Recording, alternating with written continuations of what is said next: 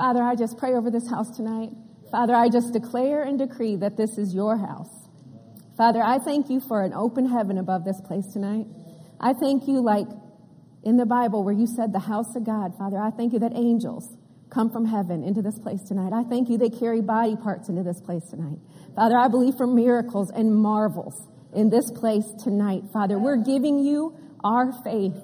And so, Father, we are in great expectation of what you have planned for us right now. In Jesus' name, amen. Amen. How many of you know God has a plan? God always has a plan. He always has a plan. He's never taken by surprise. He doesn't, you know, the devil doesn't surprise him. He knows all his wiles, all his schemes, and God always has a plan. You know, I love, um, if you turn to First Peter, I'm just going to start reading a quick verse from there, but First Peter 1, says, knowing in verse 18, knowing that you were not redeemed with corruptible things like silver or gold from your aimless conduct received by tradition from your fathers, but with the precious blood of Christ, as of a lamb without blemish and without spot, who indeed was foreordained before the foundation of the world. See? God has a plan. God had a plan. God has a plan. God always has a plan. That should be a relief to us.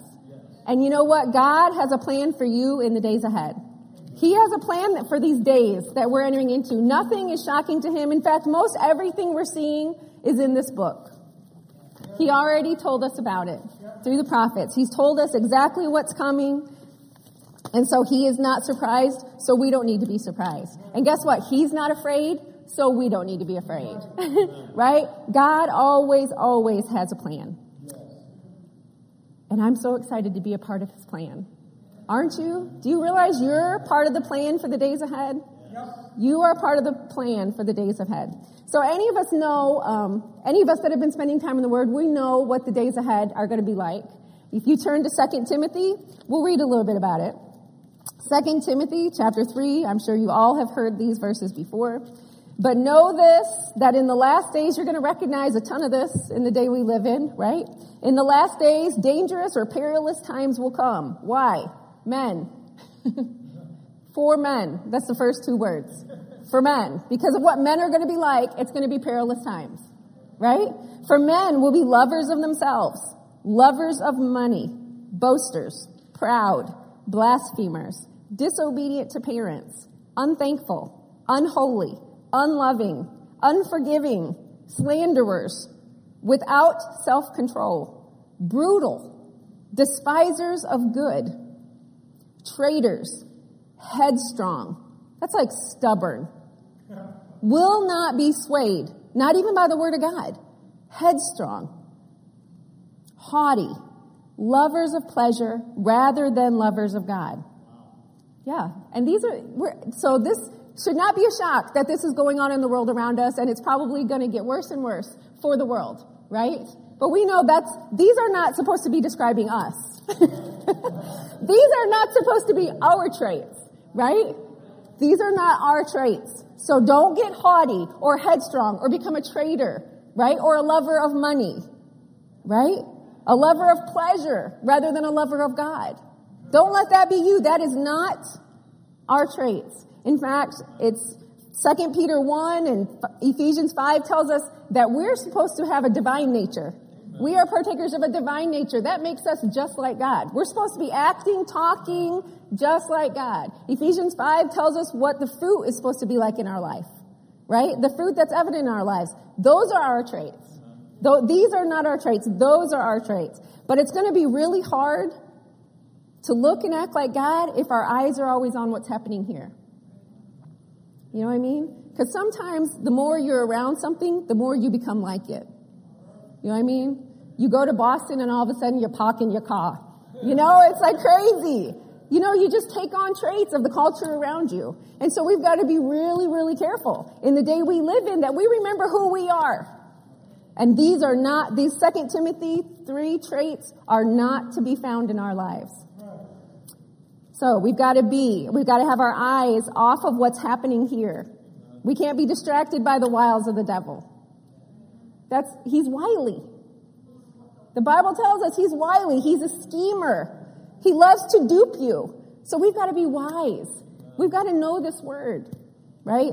So we've got to be looking at Jesus, right? If you're looking at Jesus, if you're concentrating on Jesus, if you're looking toward your home in heaven, right? If you're keeping those things in mind and taking your rightful place as an heir of the kingdom, a joint heir with Jesus, then the stuff around here is not going to bother you, right? Because this is not our home, people.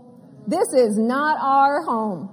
We are not of this world, right? We are just living here temporarily. But you know what? We have a purpose while we're living here, right? Because God has a plan. God has a plan. So tonight I'm going to really concentrate on a verse that probably most of us, if you grew up in church, you learned it in children's church. Okay? So it's not going to be a new verse to you, but we're going to like dive in, right? 2 Timothy 1 7 says, For God has not given you a spirit of fear, but a spirit of power, a spirit of love, and a spirit of a sound mind. This is God's strategy for you in the days ahead. This is God's strategy. Let me say it again. Everyone look at me. You are God's strategy for the days ahead. You are. Because of what you've been given. You are God's strategy in the days ahead. Remember we said God always has a plan? He always, always has a plan? How many generations, how many hundreds of years was it prophesied that the Spirit would be poured out on all flesh? Hundreds. Hundreds of years. Hundreds of years.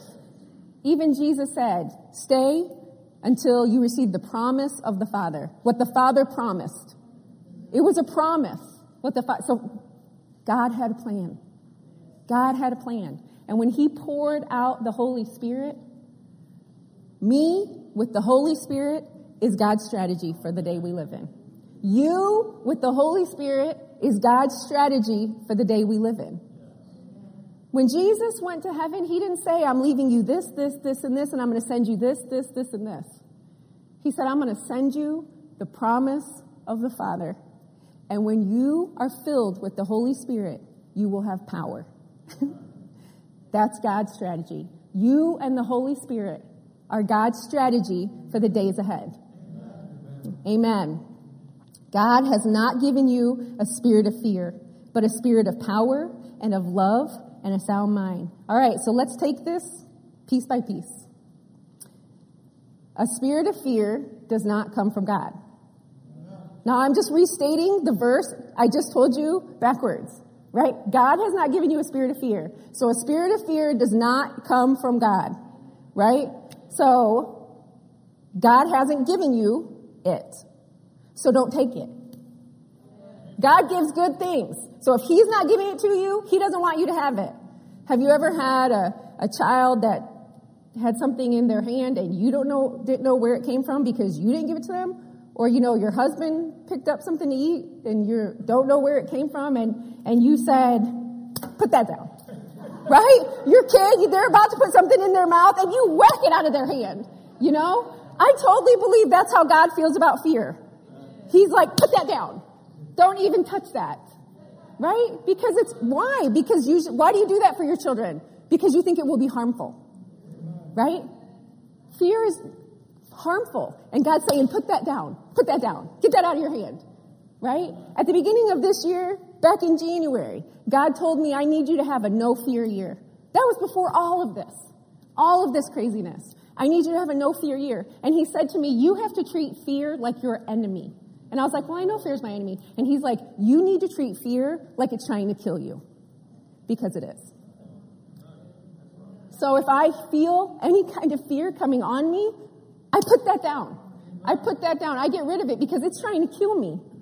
Do you understand? That's how serious God is about it. He has not given you a spirit of fear and he does not want you to take it. Do not take it. Do not receive it. Fear is defined in the Webster's 1828 dictionary as a painful emotion excited by an expectation of evil. Now, nothing about that definition speaks about God to me or anything God would want me to have, right? The whole thing is bad. Painful? Expectation of evil? No. When I first read this definition, I could see how fear was unbelief shrouded in a lie. Let me explain. Let me say that again. Fear is just unbelief shrouded in a lie. Let me explain. The lie the devil is trying to get you to buy that you should expect evil. God doesn't tell you to do that. God doesn't tell you to expect evil. Right? So it's a lie that you should expect evil. That's not how God talks. So there's the lie, right? And then the unbelief that it's covering up is that God is not your refuge. If you're expecting evil, then God must not be big enough to protect you. If you're expecting evil, then He can't keep evil from you. Which I can give you verses on all of these, right? Psalm 91, right? If you're expecting evil, then you're probably not expecting that God can deliver you from the devastating effects of that evil. Because no matter what comes my way, my God is big enough. He's big enough to take care of any effects that would try to touch me. As evidenced by my sister, most of you know her story. God is big enough to take care of any effects that the devil tries to bring our way. He's big enough. So we can't be that, that fear, that expectation of evil. That, that should not be. God saying, I'm not giving you that. I'm not giving you that painful emotion that expects evil. That's not from me. Put that down. Put that down, right? Put that down. You know, the devil's really good at, and if you think about it, this fear that I'm talking about that comes against you will try to fight all three of those other elements. Let me explain. When you get into fear, you're not thinking you have any power. When you get in fear, you're not operating in any love. Or when you get in fear, you're not thinking about the love of God. Because if you were, fear would vanish. When you realize how much, how deep, how high, how great is His love for me, fear just goes right out the door. So when you're in fear, you're, you're, you forgot about your power, you forgot about love, and I can guarantee you, you don't have a sound mind. Right? How many of you have done something really stupid because you were afraid? Yeah, Kelly, thank you. Yeah, right? Yeah, you're not in a sound mind. You don't think right. You don't think right when you're in fear. You do crazy stuff. You do crazy stuff. So you're not, so fear fights all three of those other elements. It tries to get, because if it can take you out of those three elements, then it has you. But any one of those elements will get you out of fear. Any one of those will defeat fear in your life. Any one. All right, so let's go on. The other definition in the 1828 dictionary for fear was the passion of our nature which excites us to provide for our security. I thought this was really good definition. Fear, the passion of our nature which excites us to provide for our security. When people get into fear, don't you think their first response is often, got to take care of myself? When I'm in fear, I mean, I got to take care of myself. You know? So, in essence, they take themselves into their own hands. So, in essence, they become their own God. I'm going to take care of me. I can take care of me better than anybody else can take care of me. See, fear is not from God. Fear is not from God because it's going to make you become your own God. And that's not the plan, right? How many of you can do better than God? Oh yeah, I didn't think so, right? No. God can do better than us, right? Because he's big and he's mighty. And we will never compare with him. No matter how smart you think you are, you're never going to be smarter than God. But he will always, always be smarter than all evil. Don't you just love that verse in the Bible that says, if they had only known? I mean, to me, that's kind of like God just like, you know, if he had, if they had only known, they would have never crucified Jesus. God is so smart. I'm so like proud of him. You know, I just think he's so cool. He's just so smart. So, when people get into fear, their first response is to provide for themselves. They take themselves into their own hands, but that is not the plan of God. He does not expect us to receive fear, to listen to fear, or even allow fear to talk to you. If you realize fear was a spirit, remember he said he hasn't given you a spirit of fear? If you realize that little demon was speaking to you, you would get so mad. He has no right to even talk to you. Who does he think he is? You are a child of the Most High God. You know what these scriptures say. That verse that says you'll cast down everything that exalts itself against your God, against the knowledge of your God, you should get so mad that something would come to try to tell you that it's greater than your God. Is it only me that wants to take up for God? Yeah, I, am like, I want to take up for God. Like, no, don't even speak to me. You don't even have the right to speak to me. You are not my God. Get away. Put that down. Put that down. Right? So when fear comes, our first response should be to go to the Word. What does the Word say? What is God telling me to do about this? It shouldn't be searching my own mind, like, what do I think is going to work?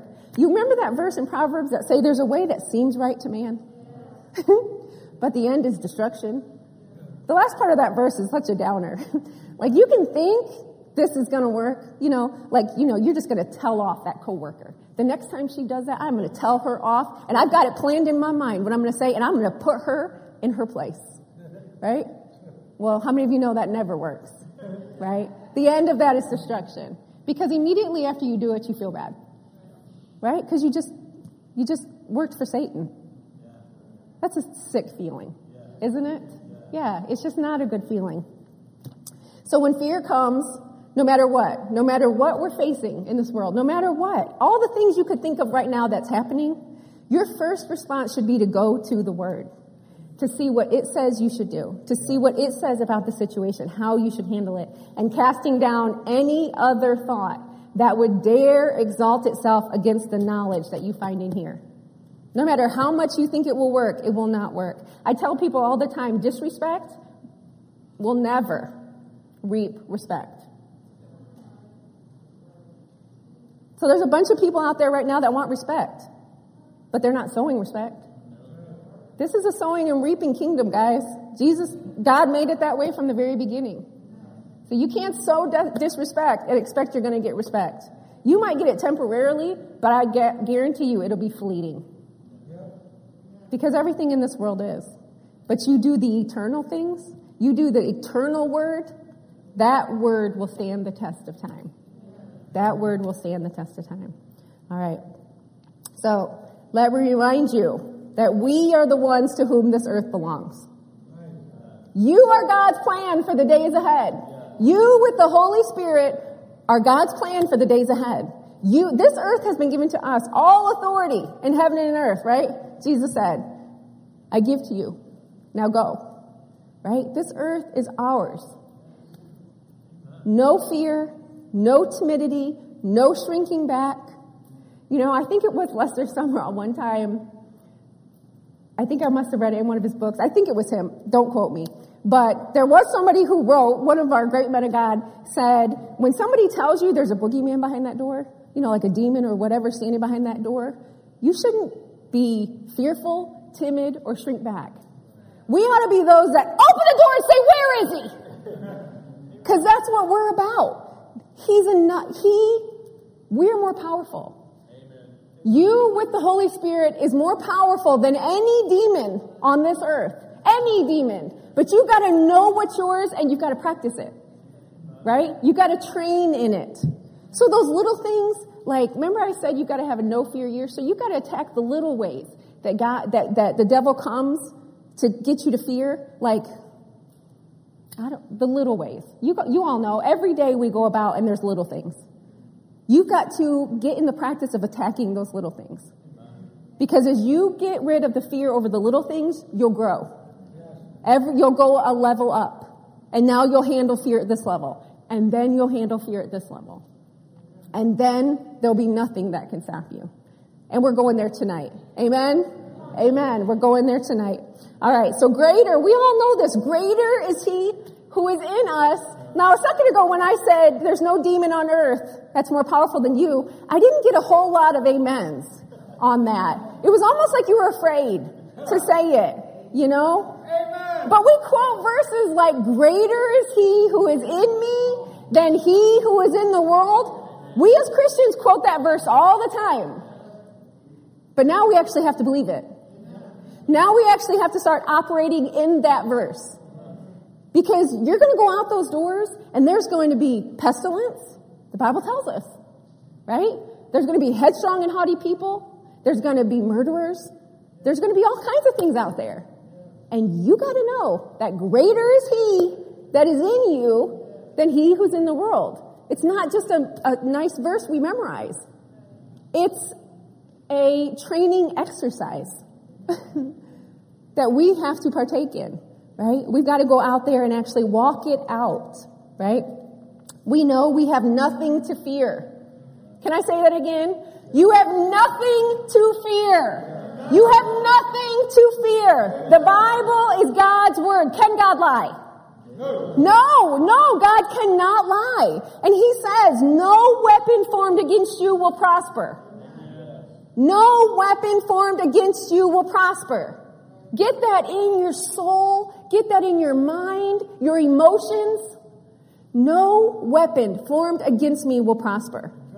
That's Isaiah 54, 17. How about Luke 10, 29? Nothing shall by any means harm me.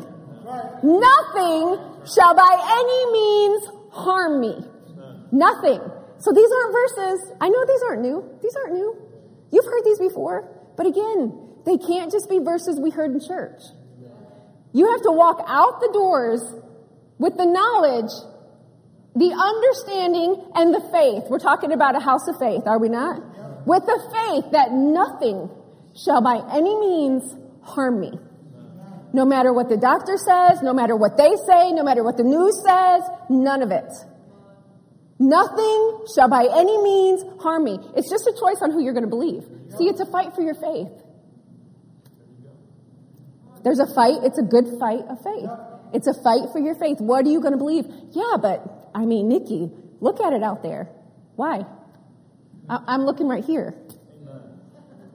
This is where I live. This is what's truth to me. I don't need to look out there for them to tell me how my life should be. This tells me how my life is going to be.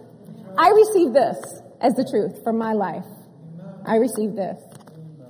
I receive this. God, I receive this. Nothing shall by any means harm me. Nothing. Nothing. So we've not been given a spirit of fear, right? Put that down. Put that down. You've not been given a spirit of fear, right? So, what have we been given? A spirit of power. Woo!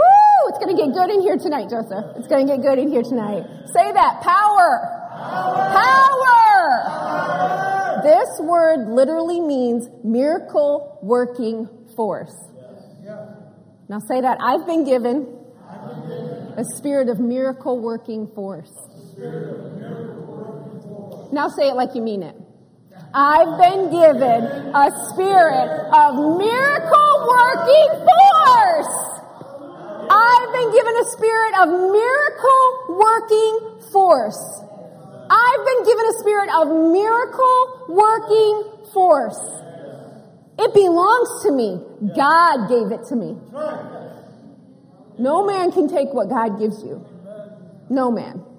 He's given me a spirit of miracle working force. Jesus showed us all through the Gospels how that power sounds, looks, acts, right? And then in the book of Acts, we see that spirit of power operating in people like you and me, fishermen, accountants, normal, ordinary people. Remember, you, with the Holy Spirit, are God's strategy for the days ahead. You and the Holy Spirit are God's strategy for the days ahead. You have been given a spirit of miracle working force. You will receive power when the Holy Spirit has come upon you. This power is more than enough to defeat every one of God's enemies. Because they're not just your enemies, they're God's enemies. Does that make it a little bit different to you? You know, sometimes you like put up with people, but if they attack your wife or they attack your kid, it's like, Argh. You know what I mean? Well, they're God's enemies. They're your God's enemies. So you should be mad about it. You should be righteously angry. That guy is a loser. Satan is a loser. He lost. And he's still walking around like he won. I mean, isn't it about time we put him in his place, church? He is a loser. He lost. In fact, Jesus is sitting on the throne waiting for his enemies to be made his footstool. Right? Yeah, so let's do our part. Let's put him where he belongs. You have power.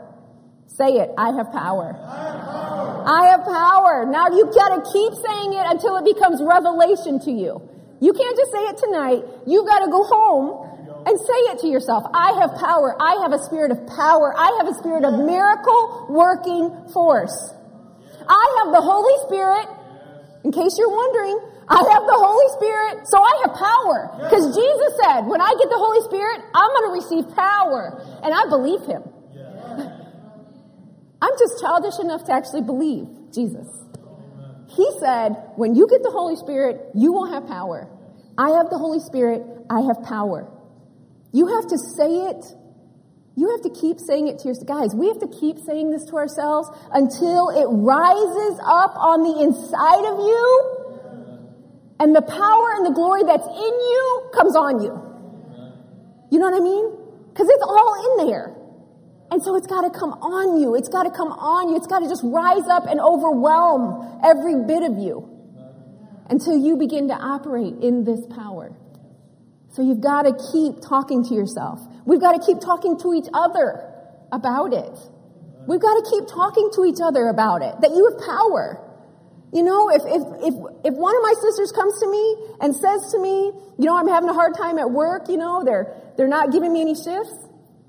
Whoa, no, you will prosper. This is a year of supernatural increase. We're going to pray about that. We're going to transact some business. So grab hands and transact some business. Right? The devil has no right to keep money from you. He has no right to keep favor from you. Now, I mean, we got to do our part. I mean, if you if you're gonna like want the benefits of being a Christian, everybody around you should know you are one. You understand what I'm saying? So we got to do our part. But the, the the devil has no right to keep anything from you. So we got to come together and encourage one another and then do business. we got to do business for the kingdom. All right? So we got to have this kind of mentality. You have power. You have miracle working force. There is no reason for you to fear anything. Now, when I became a parent, whoa, faith had to go to another level because my son wasn't with me all the time. So I had to like trust God. I mean, you know what I mean? I like had to like let him go to school and like walk away. so it's like, okay, God, you're on. You know? I mean, I was serious too. Like, Lord, you're on. I'm not there, so you're on. So you, you better do your job. I mean, you better do your job, God, because you said, you know, and I would bring up scripture, you know, because I had, I had to quote it to myself. Faith had to go to another level for me.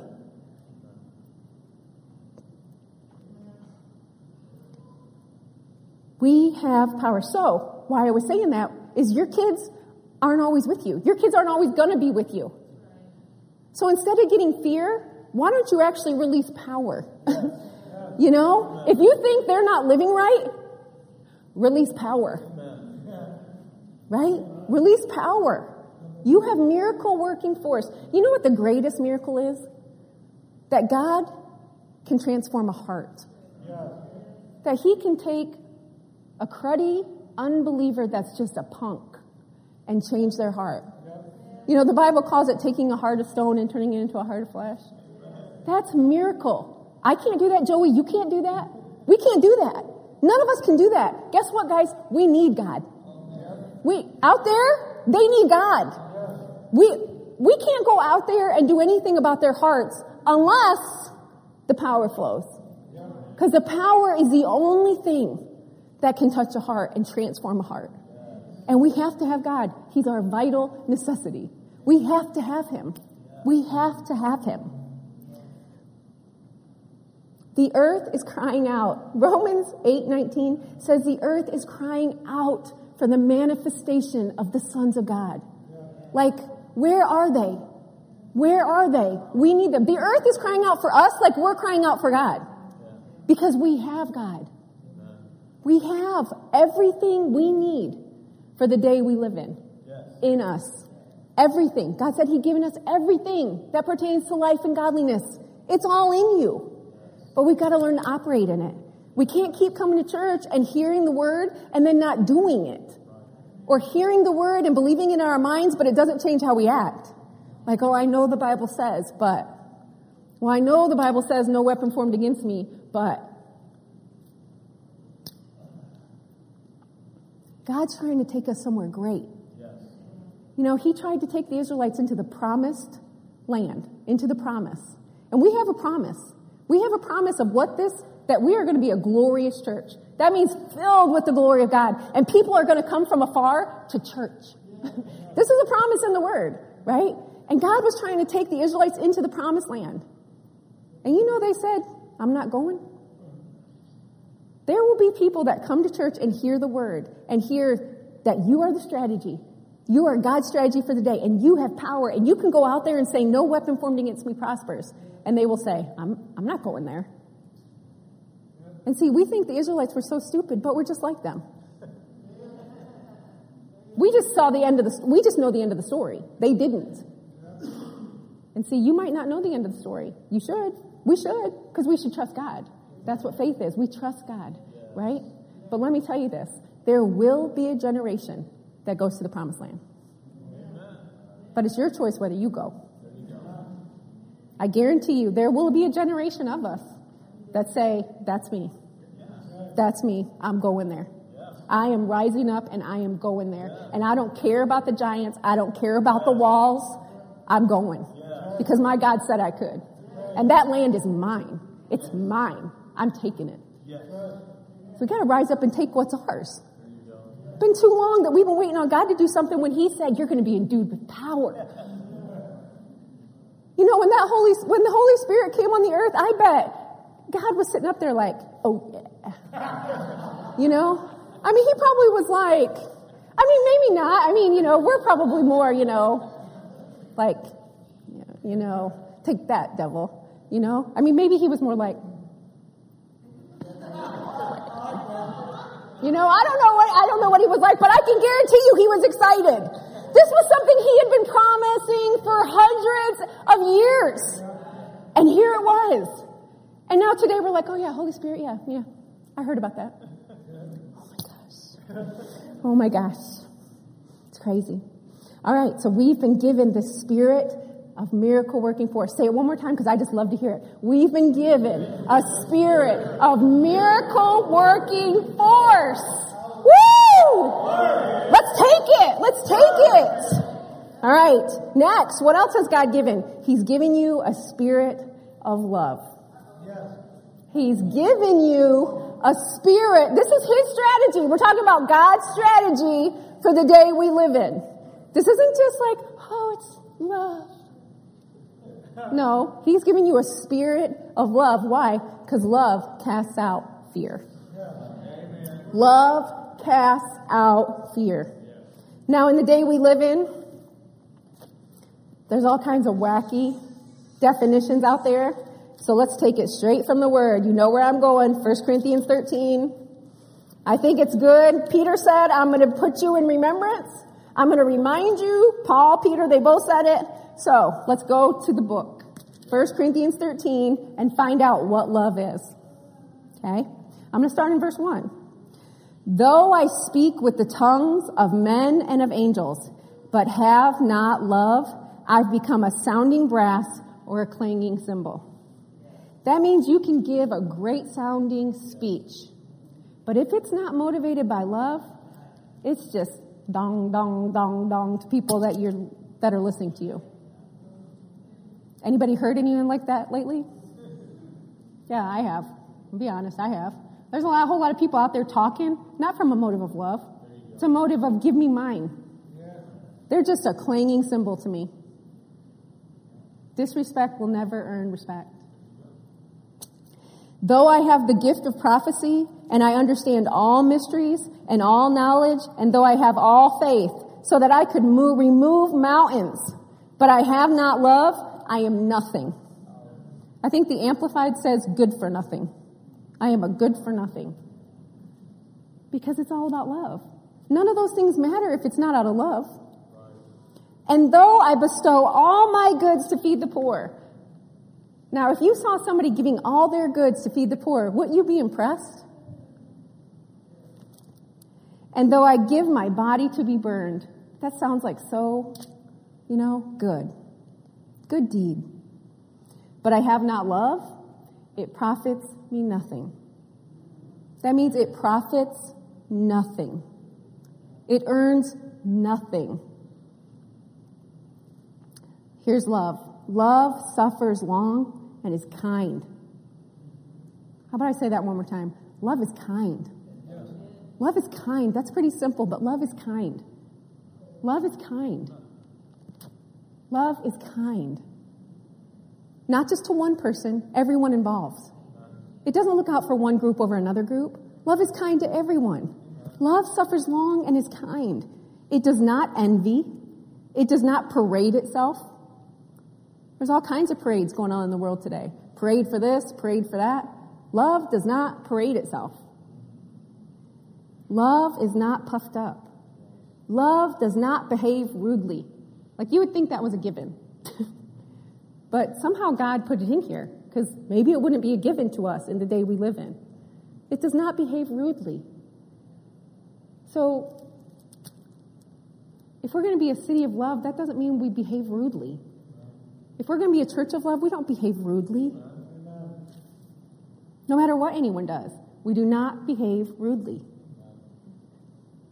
Does not seek its own. Love does not seek its own. No. That goes against everything we're seeing in the day we live in.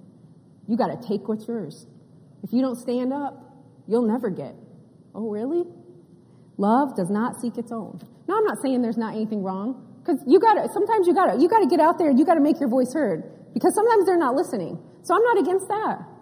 But if I do all that and I don't have love, it profits me nothing. So I have to do all of that in love. Love does not seek its own. Love is not provoked. That's a toughie. Oh my goodness. Yes. you go out there, they just provoke. They're just, oh my goodness. It's like they purposely try to provoke you. Yep. You know, they're purposely trying to provoke the police, some of them. Yep. We had a police officer tell us he's been to war, he's been to boot camp, and he's never felt intimidation like he felt from some of the protesters that he had to deal with. They would get in his face and say, I'm going to go to your house I'm going to find your daughter and I'm going to kill her. And they have to stand there and not do anything because they just want them to do something. Love is not provoked. Love is not provoked. Love is not provoked. We should be praying for everyone, but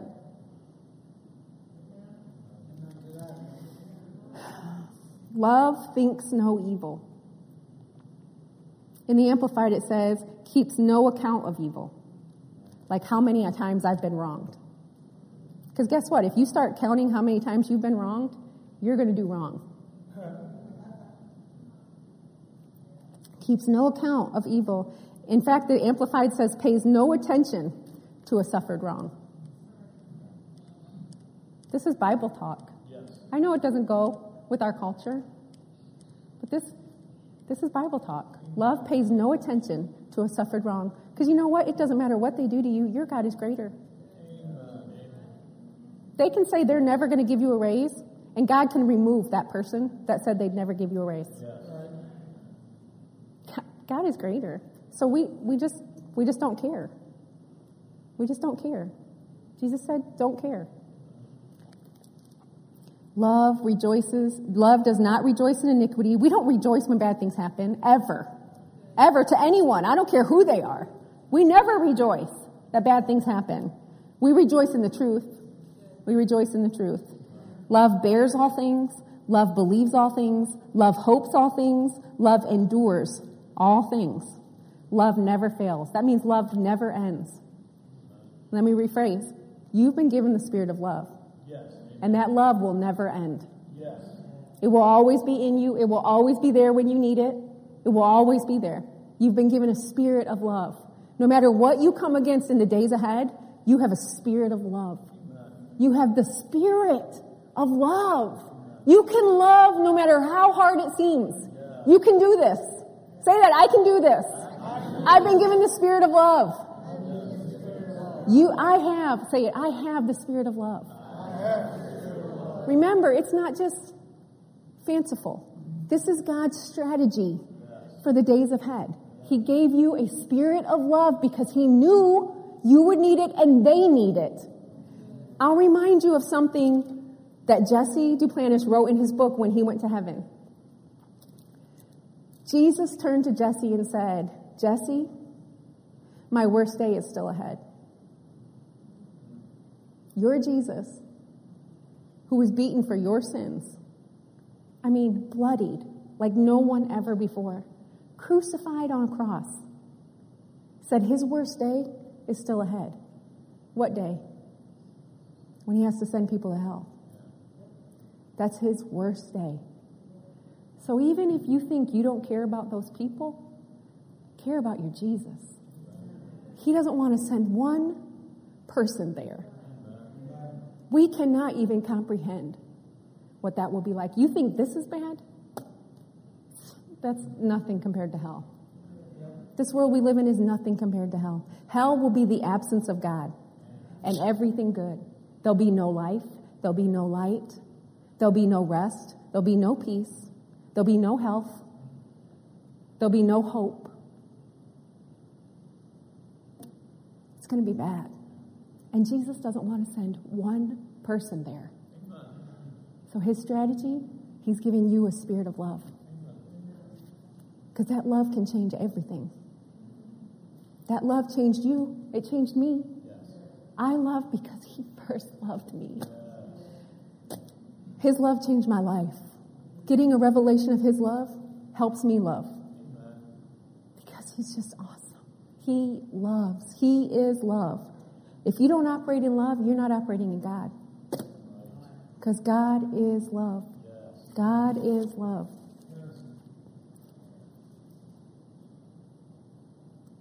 Jesus said in Matthew 24, verse 12, Because lawlessness will abound, the love of many will grow cold. This was a warning to us. Who else has love but Christians? Nobody else has agape love but us. This was a warning. Lawlessness is going to be extreme. It's going to be like nothing you've ever seen. It's going to be at an all time high. Lawlessness. It's going to abound, Jesus said. And because of that, the tendency will be for love to grow cold. That's a warning. Don't let your love grow cold. No matter what it looks like out there, don't let your love grow cold. Remember, if you let go of love, you're letting go of God. And He's the only one that can make a difference.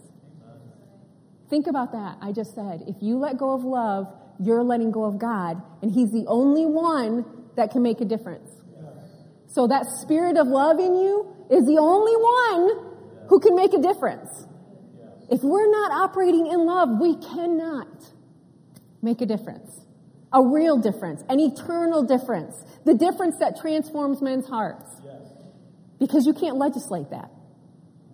You can legislate all kinds of things, but you can't legislate for a heart to be transformed. You cannot. That takes God. That takes the love of God. So we've got to love. How do we do this? when they're crazy, how do you do this? Can I give you a starting point? Pray for them. Pray for them. There's not been one person who was an irritation to me that when I prayed for them, I didn't start crying for them. Because I so wanted God to work in their life. When you take the time to pray for that person, all of a sudden, the compassion of God will come on them, and you get an awareness that they don't know God. That they are going to die and go to hell if, if something doesn't happen in their life.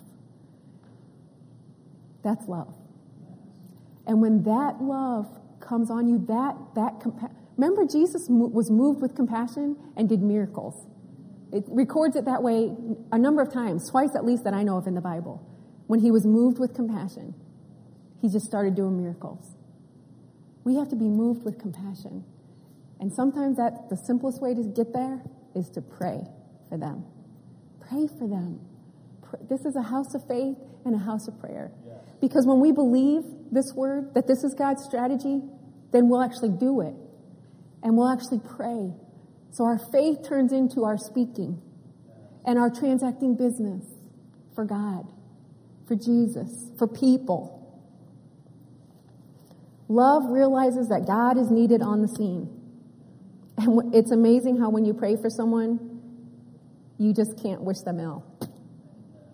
You just can't. When you get the heart of God, you, all you want is good for them. Yes. You just want them to know Him. That overwhelming compassion. All right, last one. We're almost there. Can you give me a few more minutes? God has given you a spirit of a sound mind. He's given you a spirit of a sound mind. Now, I know this is crazy because I've been out there.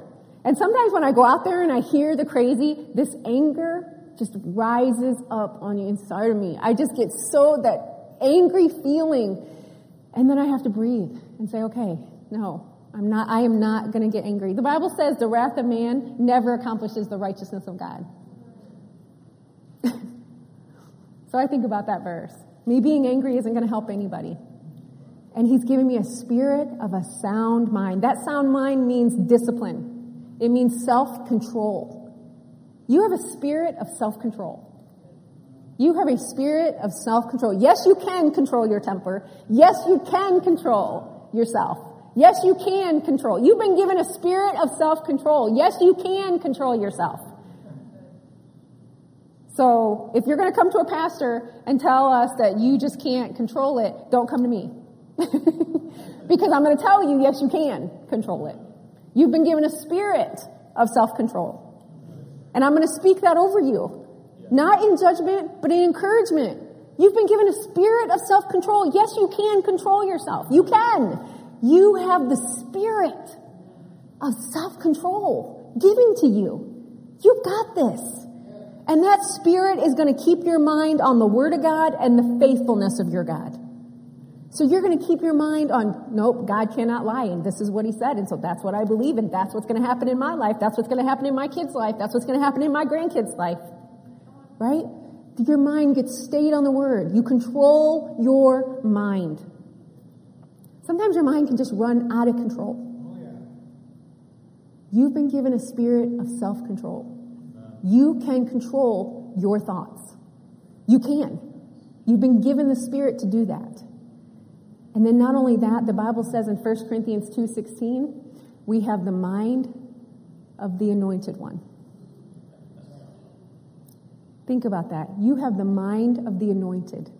You have the mind of the anointing. That means you can be mindful of the anointing everywhere you go. You can enter crazy land and be mindful of the anointing that you're carrying because that anointing can change everything. It can, you, can walk, you can walk into a room and everything changes because you're mindful of the anointing. You're walking in with a sound mind that you know who you are in Christ and you know what you have to work with. And you have all the power. God didn't give you any, He didn't think there was going to be any power left to give you because He gave you all of it when He gave you the Holy Spirit. The spirit that created the world lives on the inside of you. The same spirit that raised Jesus from the dead dwells in you. You have miracle working power. You have resurrection life power in the spirit who dwells in you. The same spirit that raised Jesus out of the grave, stood him up on his feet, is in you. That same spirit is in you. And so your mind has to be stayed, right? Because you have a sound mind. Now, a sound mind requires sound doctrine. You got to keep your sound mind on your sound doctrine. That means you can't go out there and just listen to anybody say anything. You gotta, you gotta know what sounds like God and what doesn't. That's why you gotta come back to the sound doctrine and keep your mind on this. That's why he said, think on these things. Think on these things. Because he knew what would happen if you thought on those things. You'd be crazy. You act crazy. Right? You don't go out and make a difference. And he needs you. You are his strategy for the days ahead. So we have to operate in these things. Our mindsets each and every day should be to go about as ambassadors of God and his kingdom. Jesus said, if I was of this world, I would fight. But I'm not of this world. Guys, if we were of this world, we'd fight like them. But we're not. Why? Because we're going to actually make spiritual progress, which will make eternal change. So we, we go beyond what they can do, and we go into the courts of heaven, and we get things done. You know, some people might go on the streets or go to the courthouse, and I'm not saying there's anything wrong with that. But guys, we have a higher place to go. We go into the very courts of heaven. We go into the throne room. And we make a difference. We're ambassadors of the kingdom. We don't fight like they fight. We fight spiritually and we make spiritual progress. Too many people are thinking about themselves, taking care of themselves. Remember, when you get in fear, you do that.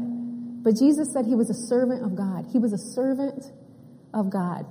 So we got to walk around with the mind that says, I'm a servant of God. I'm going to do what He tells me to do. I'm going to say what He tells me to say. Lastly, God gave these to us. But that doesn't mean you took it.